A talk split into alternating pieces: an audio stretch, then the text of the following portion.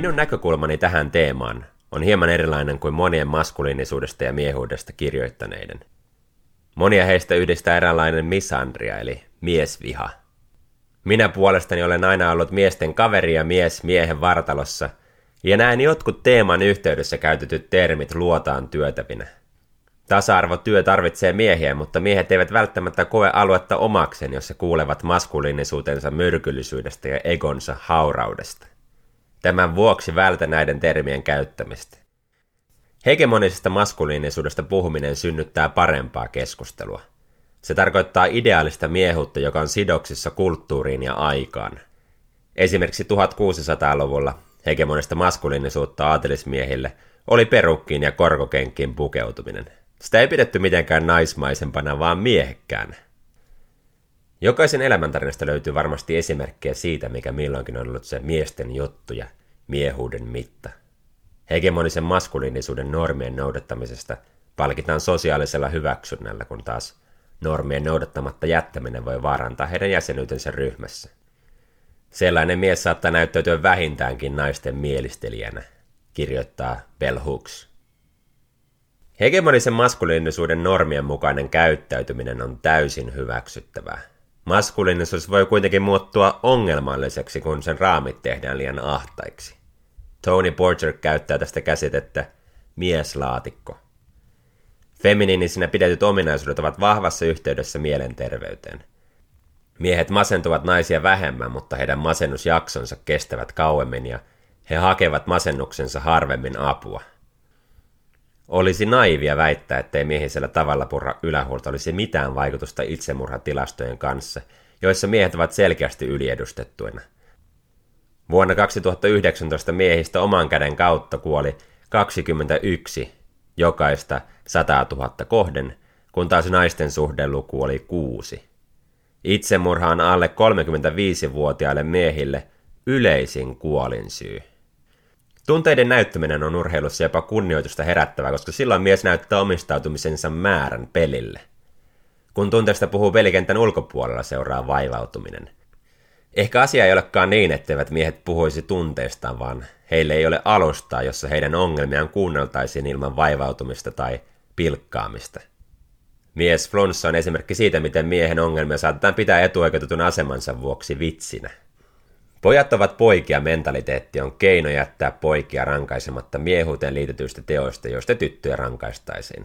Ajattelumalli on ikään kuin monopolin vapaudut vankilasta kortti. Sillä pojille odotetusta huonosta käytöksestä ei tarvitse ottaa oikeaa vastuuta. Tytöiltä odotetaan parempaa käytöstä ja sitä vahvistetaan osoittamalla heille poikia, jotka kehittyvät hitaammin. On korostamisen arvoinen itsestäänselvyys, että miehet poikkeavat naisista, mutta myös miehet poikkeavat muista miehistä. Ei ole yhtä tapaa olla mies eikä yhtä tapaa olla nainen tai yhtä tapaa olla muun sukupuolinen. Miehelle naimisiin meneminen on tilastollisesti parhaimpia asioita, mitä mies voi elinajan odotteensa ja mielenterveytensä eteen tehdä. Avioliitto voi lisätä keski-ikäisen miehen elinajan odotetta vuosikymmenellä. Naisille avioliitosta ei näytä tutkimuksen valossa olevan terveydellistä hyötyä, eikä haittaa. Lapset perheessä tuovat elämään merkitystä, mutta tutkimuksen valossa ei välttämättä onnellisuuden kokemusta. Kaikkein onnellisimmassa asemassa ovat lapsettomat elämäntapa sinkkunaiset, mikäli he eivät koe lapsettomuuden stigmatisoivan heitä. Miksi sitten joissakin kulttuureissa yhä naista pidetään miehen omaisuutena? Markus Heilik esittää teorian, että pohjimmiltaan kyse on naisten seksuaalista kontrolloinnista. Kyseessä on siis ollut eräänlainen miesten vastaisku naisten lisääntymistrategialle, joka on ollut heidän vastuullaan. Nainen on joutunut alistumaan isompi kokoisen miehen edessä. Kontrolliteoria oli aivan tuulesta temmattu, sillä tasa-arvoisessa Suomessakin 300 000 naista joutuu vuosittain lähisuuden väkivallan uhriksi. Vuonna 2019 Suomessa raportoitiin 5700 parisuuden väkivaltarikosta, joista, joista yli 80 prosentissa rikoksen uhrina oli nainen. Näistä luvuista on helppo huomata, kuinka suurta osaa viranomaisille ei ilmoiteta. YK on huumeiden ja rikollisuuden torjunnosta vastaava toimisto raportoi vuonna 2018, että koti on naiselle vaarallisin paikka. Kun menin naimisiin Kanadassa, minä vaimoni allekirjoitimme nimemme paperin, jota velvoitettiin vihkiluvan saamiseksi. Siinä kysyttiin muun muassa lähisuuden väkivallasta ja molemmin puolista vapauden kokemuksesta parisuhteessa. Koska pariskunnat täyttävät lomakkeet vierekkäin virkailijan edessä, kyseisellä käytännöllä yritetään tuskin saada lähisuuden väkivaltaan syyllistyneitä kiinni. Kysymykset toimivat pikemminkin muistutuksena siitä, että Kanadan laki voi olla ristiriidassa joidenkin patriarkaalisten kulttuurien ja perinteiden kanssa.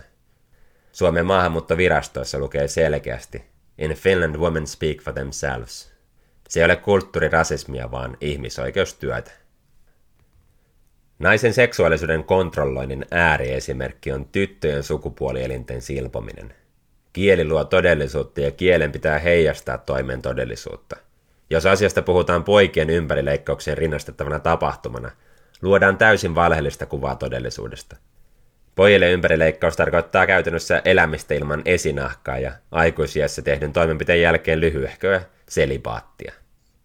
Pojat pääsevät eroon poikuudestaan ja tytöt menettävät neitsyytensä. Tämän vuoksi miehen kokema seksuaaliväkivalta on tabu, sillä stereotypioiden mukaan nainen ei voi raiskata miestä, koska miesten ajatellaan aina olevan halukkaita seksiin. Se ei tietenkään pidä paikkansa.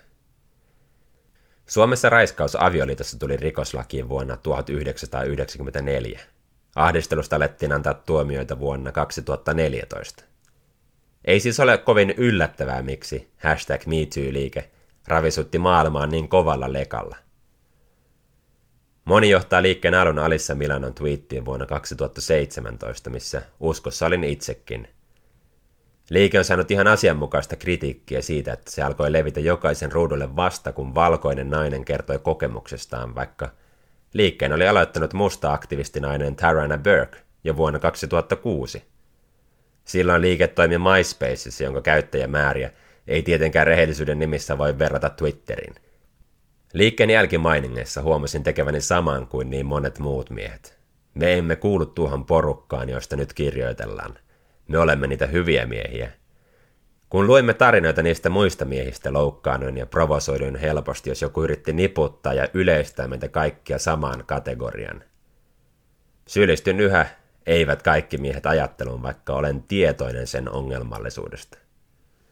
Ehkä meidän eivät kaikki miesten pitäisikin osoittaa selvemmin, että eivät kaikki miehet.